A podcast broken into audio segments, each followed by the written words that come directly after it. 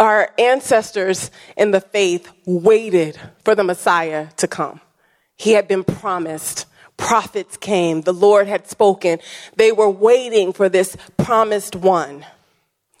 And then Jesus is born. And he lives and he ministers and he dies and he is resurrected. And you and I find ourselves in a space where we are now waiting for the Messiah to return. We wait. And we don't like to wait.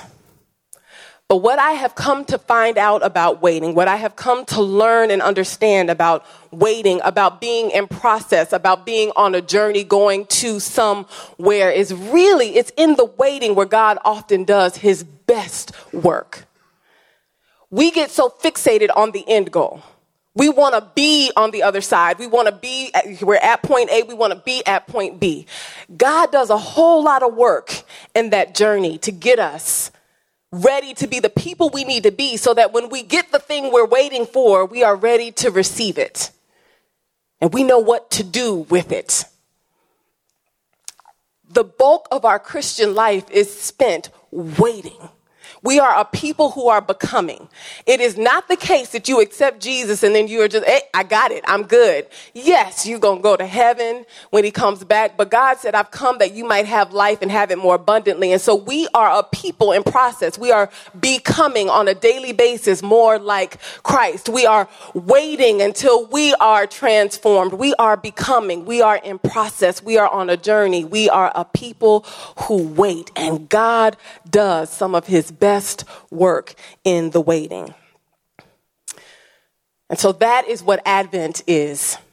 And I hope that we will become a people who live more fully into this. And so this morning, I want to talk about one of the things, at least, that maybe you and I should be doing in the waiting. God has always sent a prophet. God has always sent someone to prepare the way, someone to say, hey, look, while you're in this in between space, this is what ought to be happening. The prophets came to correct the church, or not the church, to correct, to correct the people of Israel to say, what are you doing? You are off course. John came in the wilderness and he had a message of repentance. God is always sending people to be a voice calling in the wilderness, a voice in that space of waiting, saying to a people who are waiting, hey, look, this is where you ought to be. This is what we need to be. And so I want to suggest to you this morning that as we wait, we ought not be a people who are complacent or comfortable because, well, we know Jesus and so there it is. There's some things that you and I ought to be about in this period of waiting.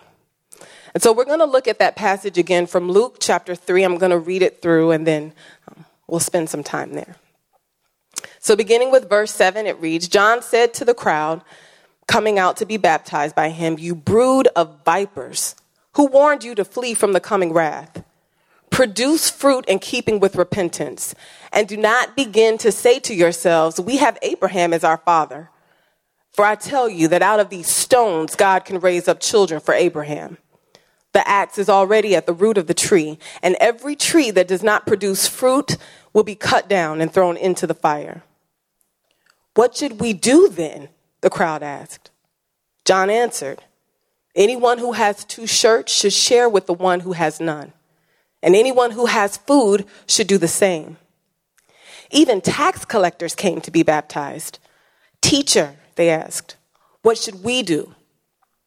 Do not collect any more than you are required to, he told them. Then some soldiers asked him, And what should we do? He replied, Don't extort money and don't accuse people falsely. Be content with your pay. This is the word of God. Amen. And so, the question that I want us to grapple with if we are a people who are waiting, and we are a people who have been made ambassadors of Christ, then what is our role as we prepare for Jesus' return? What are we to do in the space of waiting? I said, God has always worked in this way. There are always a people who are sent to say something, to be a voice. And you and I are people, the church. We are the vessel that God has left behind to be a voice. But I want to suggest today that in addition to us being a voice to the unbelieving world out there, in addition to us being a light that shines, in addition to us being that witness that people can look to and say, there's something about that that I'm attracted to. I want to know what the light is in you. I want to know who this God you serve is. In addition to all of that, and we absolutely are to be a people who do that. But in this season, you and I are called to be a people who witness to us, to each other, to the church. When John was in the wilderness speaking his message of repentance, he wasn't talking to Gentiles. Most of the folk who came to see this crazy man in the wilderness who was dressed in fur and eating locusts, most of the people who came out to see him were people who were Jewish folk.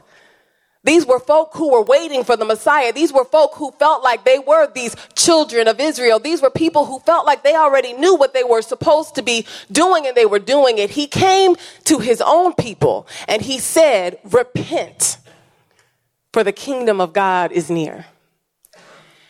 In this season, as we wait, as we prepare, one of the things that I believe the church needs to be for the church is a voice that says, Repent, for the kingdom of God is near. See, we live in a season, we live in a time, we live in a historical moment where there are people who worship the same God that you and I worship, who think it is completely appropriate, okay, right, and should be cheered on to tear gas folk at a border. We live in a moment where there are people who worship the same God that you and I worship, who think that it is absolutely okay if they live their lives to the fullest. And living their lives to the fullest means getting whatever they can get, as much of it as they want, spending it how they feel like they should spend it, and they will tell you that this is evidence I'm blessed. We live in a season where the church, most of the time, doesn't look a whole lot different than the world. We do the same things. We like the same things. We just give it different language. It's not capitalism gone wild. This is the blessing of God.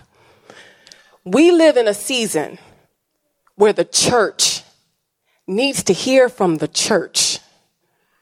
Repent, for the, for the kingdom of God is near. In our text, John calls the people a brood of vipers. There's some vipers among us. I am convinced that the role that you and I should be playing in this in between space, we ought to be a people who, first and foremost, stay on our faces before God so that we can hear what thus saith the Lord.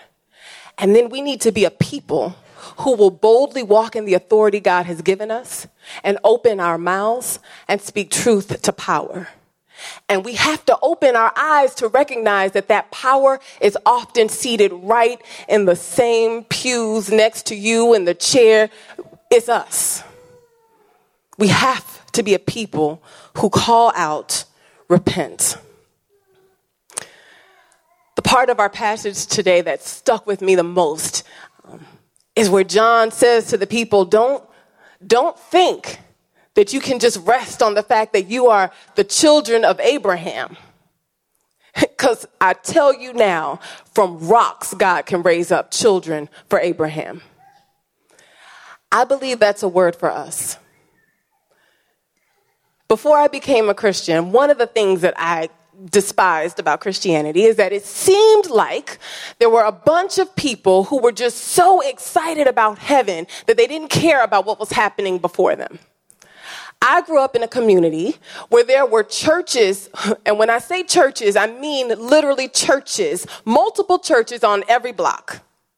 There could be a church on this corner, a liquor store right here, another church right there, maybe a hair shop a couple doors down, and in front of the church, people would sell drugs and do all manner of things, did not care that the church was there, and the church didn't seem to care that they were there.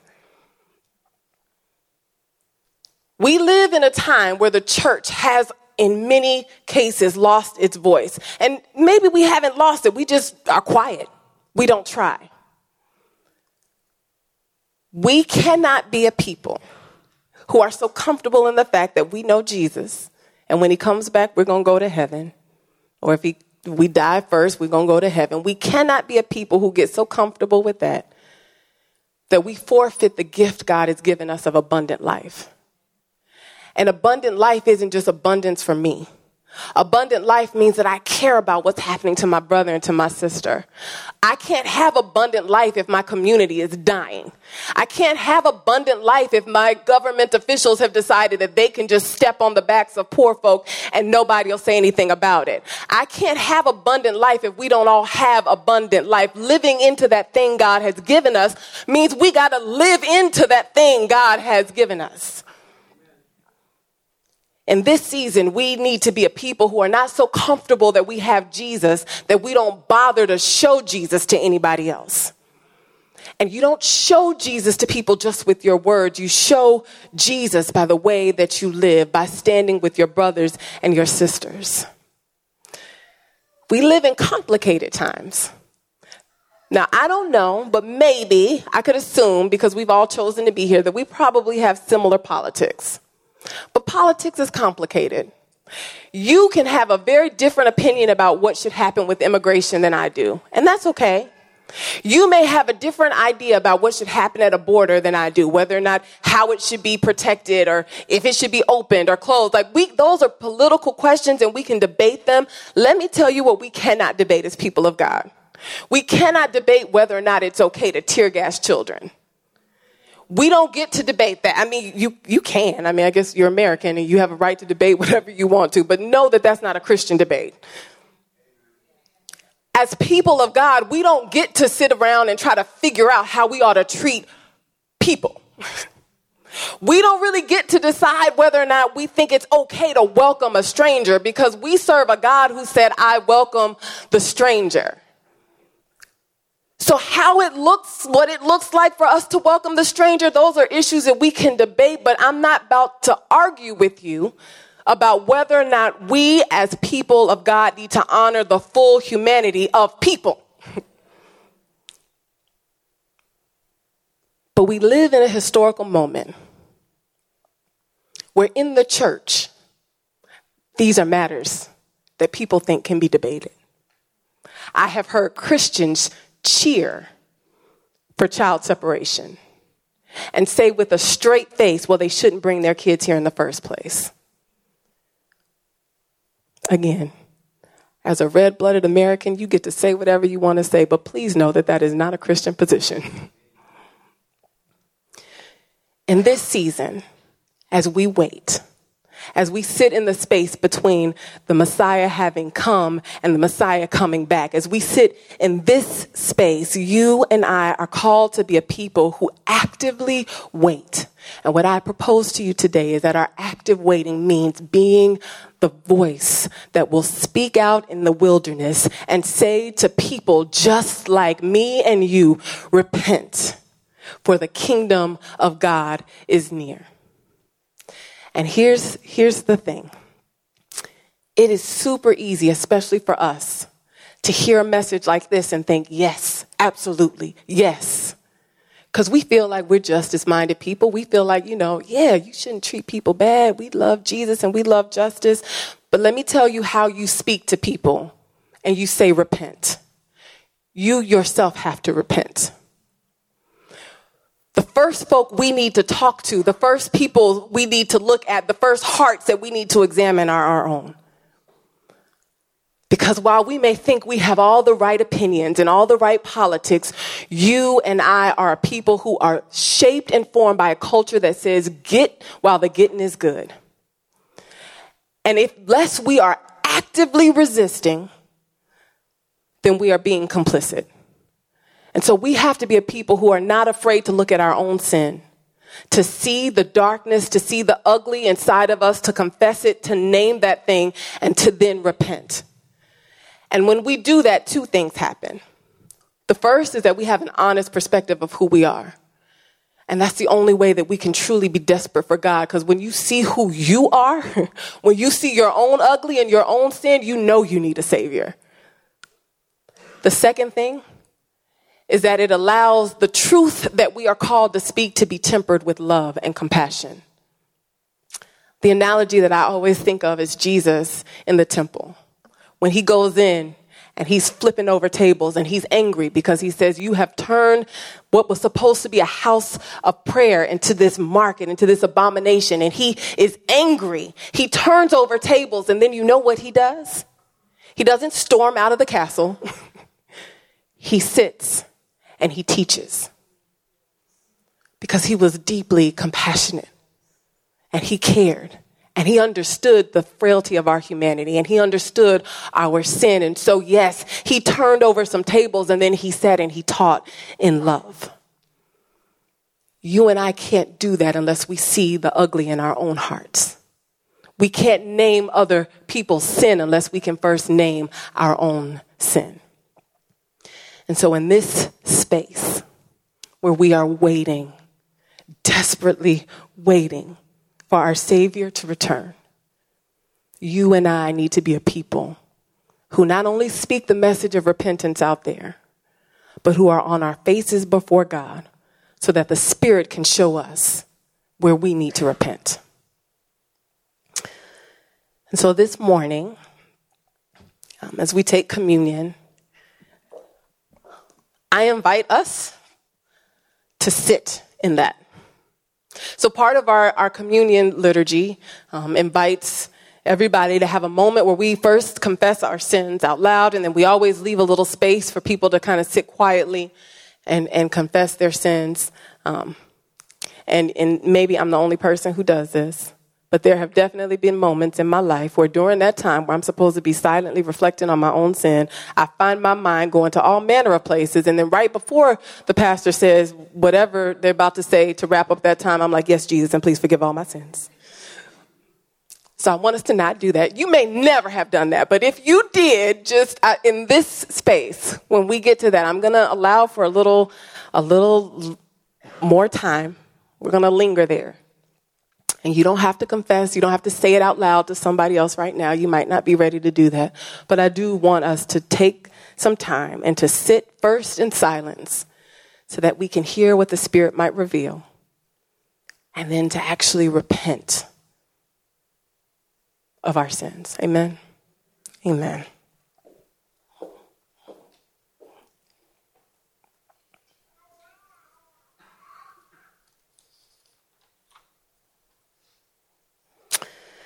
It is now our sacred privilege to celebrate the sacrament of the Lord's Supper.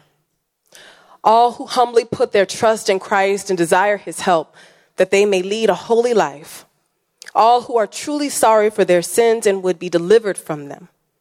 All who would walk in love with their neighbor and intend to live a new life following the commandments of God and walking from now on in his holy ways are invited to draw near with faith to receive this holy sacrament. Come to this sacred table, not because you must, but because you may. Come to testify, not that you are righteous, but that you are but that you sincerely love our Lord Jesus Christ and desire to be his true disciples. Come not because you are strong, but because you are weak. Not because you have any claim on the grace of God, but because in your frailty and sin, you stand in constant need of God's mercy and help. Come not to express an opinion, but to seek God's presence and pray for the Spirit. So we're now going to confess our sins together, and the prayer will come on the screen. And then I'm going to invite you to sit and have a moment with the Lord.